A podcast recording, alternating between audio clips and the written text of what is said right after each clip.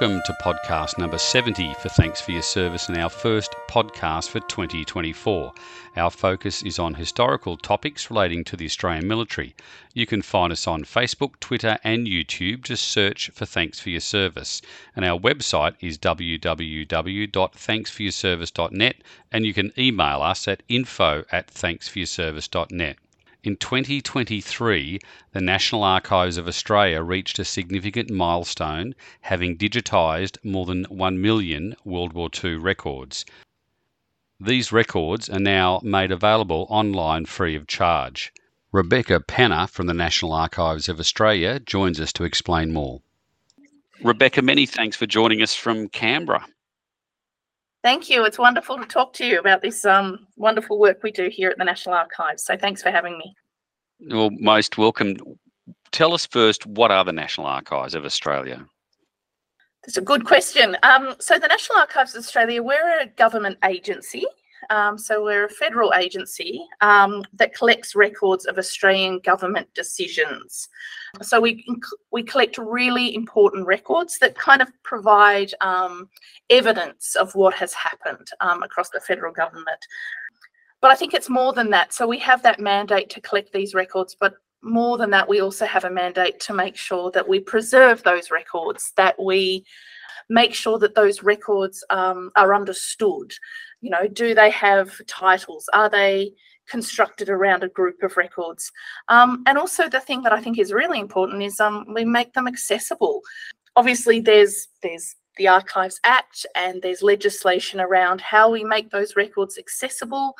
Um, but that's generally our aim. Um, I think is is you know it's all fine. Our someone said to me um, once upon a time that uh, we have these records that sit in boxes and they actually need air to survive and live. And um, so we need to take them out of those boxes and make them available more and more in the digital form, but obviously still in the paper form. And that's exactly the theme of our call today, because you guys have reached a milestone this year in 2023 with the World War II digitisation project.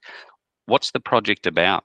Yeah, so um, the World War II service records. Um, so the National Archives holds um, a number of defence-related service records. We hold uh, we hold our World War One service records and our World War II service records. And as you can imagine, these records are really, really important records, but also really popular records. You know, these these are people making connections with individuals, and so in 2000 and oh i think it was about 2010 the archives um, was was provided with funding from the government at the time to actually digitize our world war one service records. It was about 360000 records um, of people. And it was just it was momentous. It was a it was a huge thing. So i think since that time we've been you know, going along and when people ask us to digitize their World War II service records or their grandparents' service records, we've done it. But I think we got to a point um, in about 2018, 2017, where we said, you know what, let's, is there a way of actually getting this done once and for all? These records are as we know, getting to sort of 80 years, now is the time to kind of get these digitized. And so we were lucky enough, the government at the time gave us $10 million um, to go towards digitising. At the time, we had around um, close to 900,000 records that we still needed to digitise. Um, and so that's what we've been doing since then. Um, and so, yes, our milestone was that we reached over a million records digitised. And actually, since that time, um, the archives, there was still a small proportion of records, um, particularly around in a particular Air Force series, that we still had not completed by by the 30th of June this year. And so the archives has decided, well, um, let's just finish it. We, we, we, we're so close, let's finish it. But more importantly, once they're digitized, let's let's make them available to people wherever possible online. So that was a really big part of the of the project. And the availability and accessibility obviously is a, a crucial factor from a National. Archives mm. perspective. How do people even commence a search for these records? Well, that's true. I think I think the first thing is to come to the National Archives, probably not the War Memorial, which I think is a really natural thing. No, that that said, the War Memorial and we work really closely. So even if you go to the War Memorial, they'll they'll send you our way, or you go onto the website. But I guess the first place to start really is our website. So we have. Um, National Archives website, naa.gov.au for those playing at home, but also, and that that includes a um, access to our catalogue. So we have a cataloguing system. So all these records have been catalogued. Every World War II service record has a title and is listed on what we call record search, which is our our um, database. So if you know someone's surname, uh, date of birth, uh, place of enlistment, you can type that information into our record search and, and bring up that information. But I think what also the website does is you may not have that information. You may not know where to start. And so there's a couple of things that the website does. There's lots of fact sheets and documents that say, you know, where do I begin?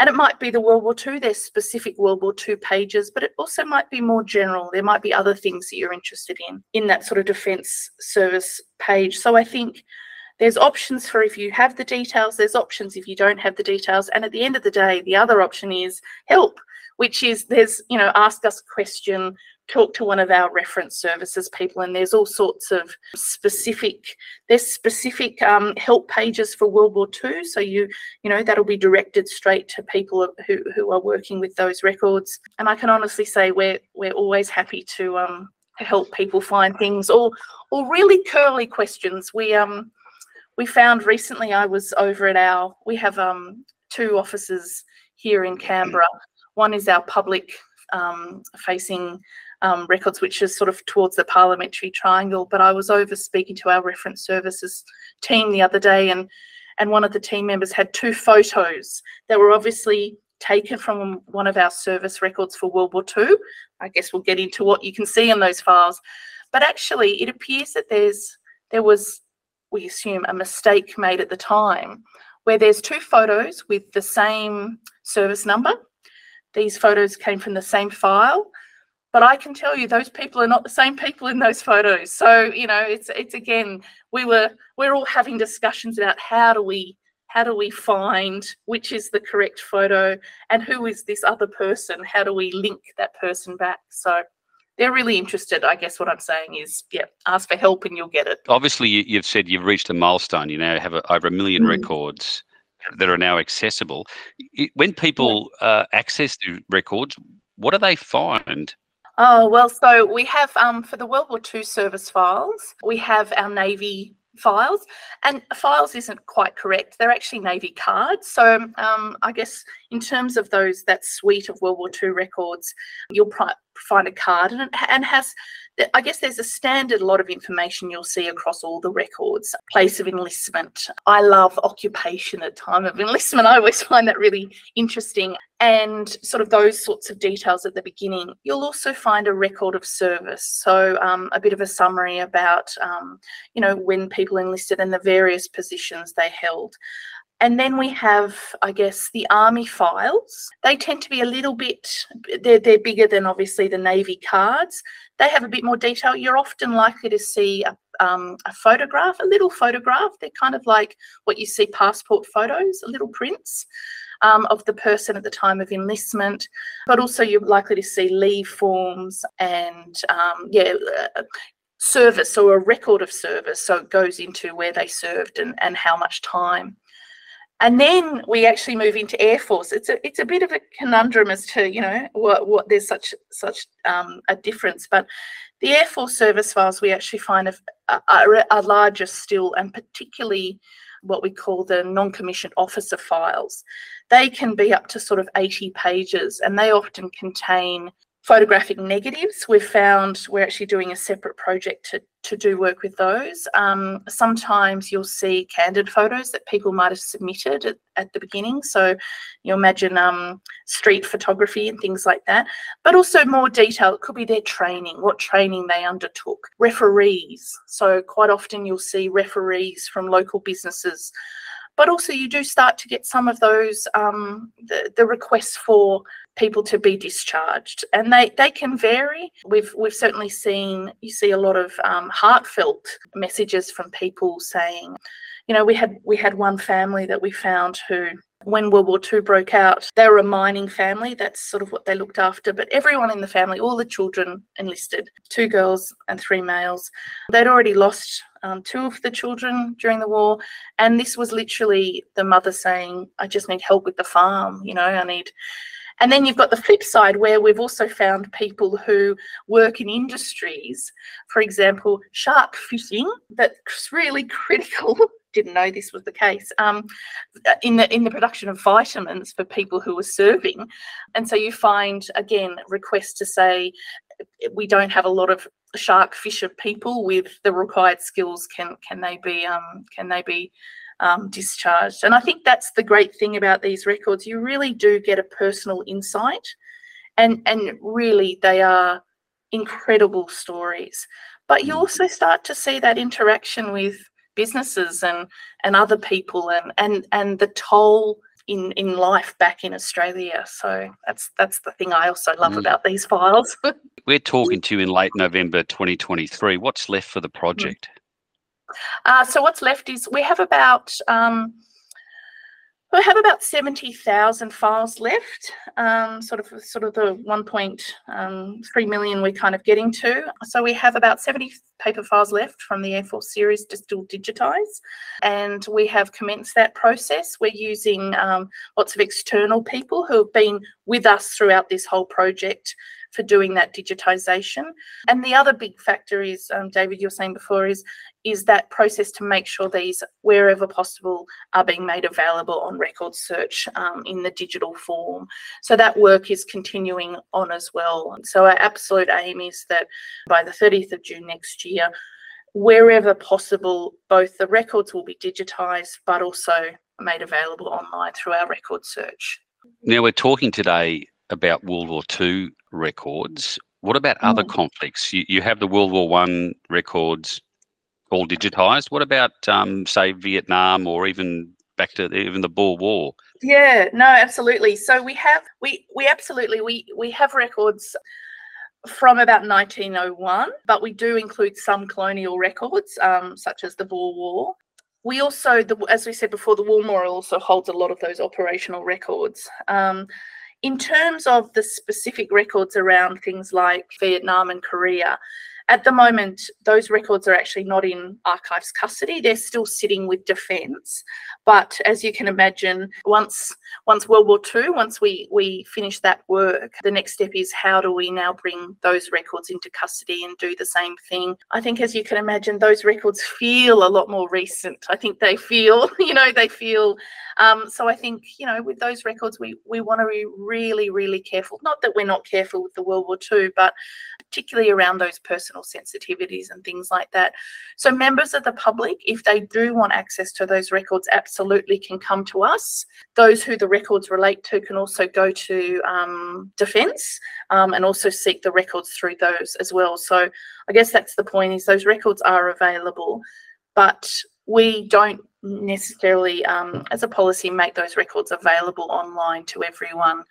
We just mm. we have those discussions so yeah. Mm. depends if they're in the open queue but yeah. During the current project were there any particular records that stood out? Any particular stories that emanated from from the digitization of these files? Yeah quite there were quite a few and i think that was the wonderful thing about having a team having a project team i think it's really interesting you know this this world of scale and we're, we're trying at the National Archives to, um, you know, to, we want to increase as much as we can um, to make these records available and digitized and, and industry really helps us with that. But I think one of the things we've learned so far in this project is you can't underestimate the power of having a team who actually is seeing these records as they go past because it might be that no one has a look at these records and so we really encouraged our team of digitizers or quality assurance staff to, if you see something, have a look. And so we found, and also, frankly, we had COVID. So we had COVID in the middle of this project, which seemed really difficult because we had a lot of staff who needed to then work from home. We didn't want them to be in a point where um, they couldn't couldn't do meaningful work. And so a lot of them did a lot of research into these records. They they either picked topics they were interested in or or we we chose things. And so we had someone who was particularly interested in the letters of reference you find on the Air Force service files. He started with his interest was around the letterheads. I mean, you don't see carved and beautiful letterheads like you you do back then but also i think he was really interested in in these industries you know we had we had industries where they were saying you know if you don't come back the manager has had a a mental breakdown um, because of the stress he's under. But equally, you had under other industries who would say, we're going to look to older, um, hire older people to to work. So you sort of see that insight. We also saw stories of unexpected. We talk about the Caterpillar Club, one of the ones we talk a lot about. And this was a this was a flight sergeant, David Richards, and he was in an aircraft that was shot down over Germany once he hit the ground, he managed to survive and, and walk to um, sort of a, an abandoned shed, but was eventually captured and popped into a popped, I shouldn't say, was taken to a prisoner of war camp um, where he remained until the end of the war. And so we saw this service file, and it was it was all you know, had the the sort of standard information, but two things struck us. One was there was there was the correspondence with the Red Cross, you know, backwards and forwards. Thanks so much for our tobacco. Thank you for my parcels. And this idea of kind of seeing, you know, what's your address, POW camp, Stalgrad, you know, it's kind of we were sort of we we just didn't see that kind of that correspondence. We weren't really aware that that was happening. But also the other thing that really struck us with that one was a letter that was sent to the Caterpillar Club um, and I'm not sure how many, I, I suspect maybe some of your listeners would be aware, but the Caterpillar Club was established in 1922 by um, Leslie Irvin, and he was a stuntman, but also looked after, he created the Irvin air chutes, so parachutes. And so basically, he set up this club where the club motto was Life Depends on a Silken Thread, and the caterpillar was their mascot, and it was eligible for people who had bailed out of an aircraft and was saved by this parachute. And so you could become a club member. It's still around. The War Memorial I've seen on their website has an example of this little gold caterpillar blood um, badge with a little ruby eye that you can get. But yeah, we just, I think for us, we were sort of, someone is writing this in a POW camp and getting correspondence, and he was signed up. And then you see other, I mean, I could, uh, I, I guess there's personal stories one of the things we also, um, which I probably didn't say about before, but one of the things we also find on this service records sometimes is letters of, particularly on the Air Force, officer, particularly on the officer files around frank and fearless feedback being given by their assessing officers.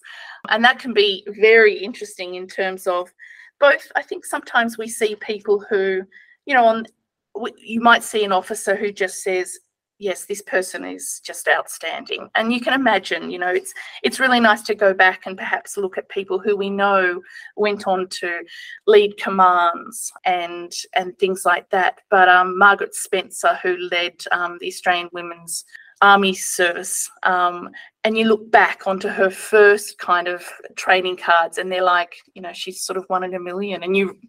It's like, well, yes, of course she's but also other people. We have um, Enid Backhouse was one of my personal favourites, um, and she was she was a writer before she enlisted in the Air Force. But her the information on her assessment is very much, you know, these novelists with their flights of fancy. Um, maybe she'd be better suited to our PR department.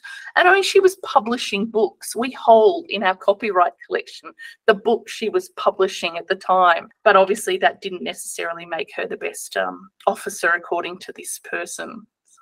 Can you give us an overview in terms of, of the technology behind the mm. essentially the scanning of these records? I mean, I'm I'm struggling to put one sheet on a on a, a computer scanner at home. So, how do you begin to achieve over a thousand? Oh, sorry, over a million records that have been digitized? Yeah.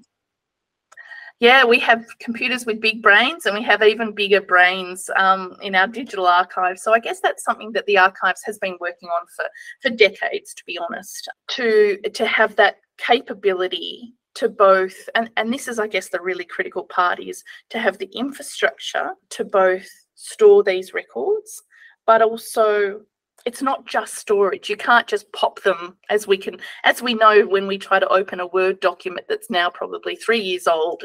You know, we have all sorts of issues with um.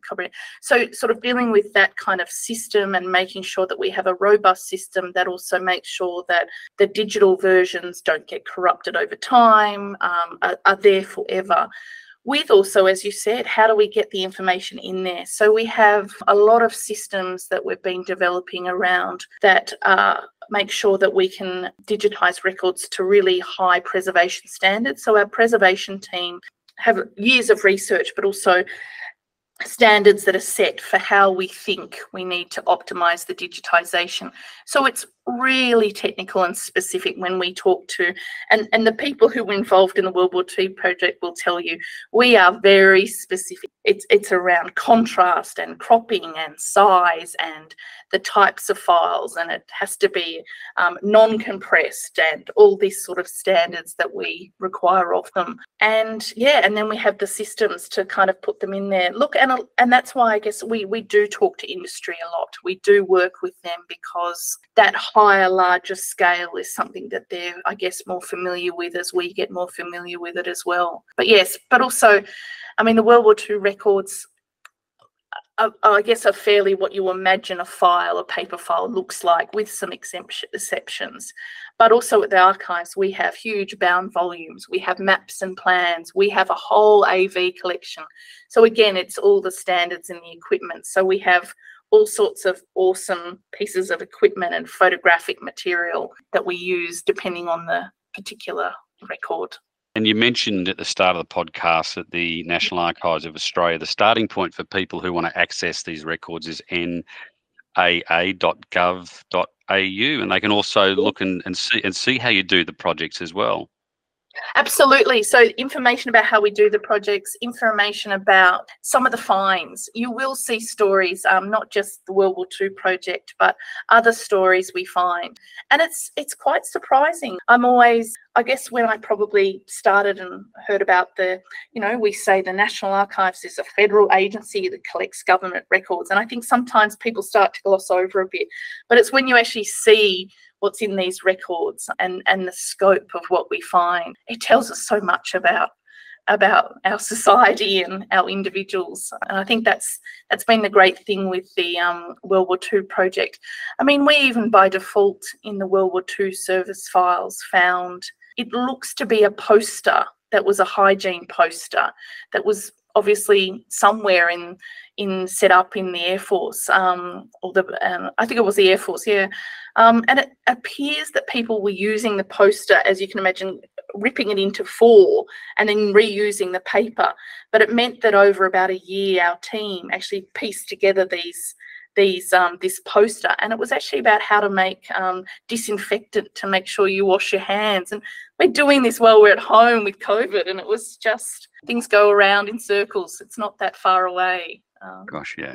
Yeah. Well, uh, again, congratulations on achieving a great milestone for the National Archives of Australia. And Rebecca, thank you so much for your time today.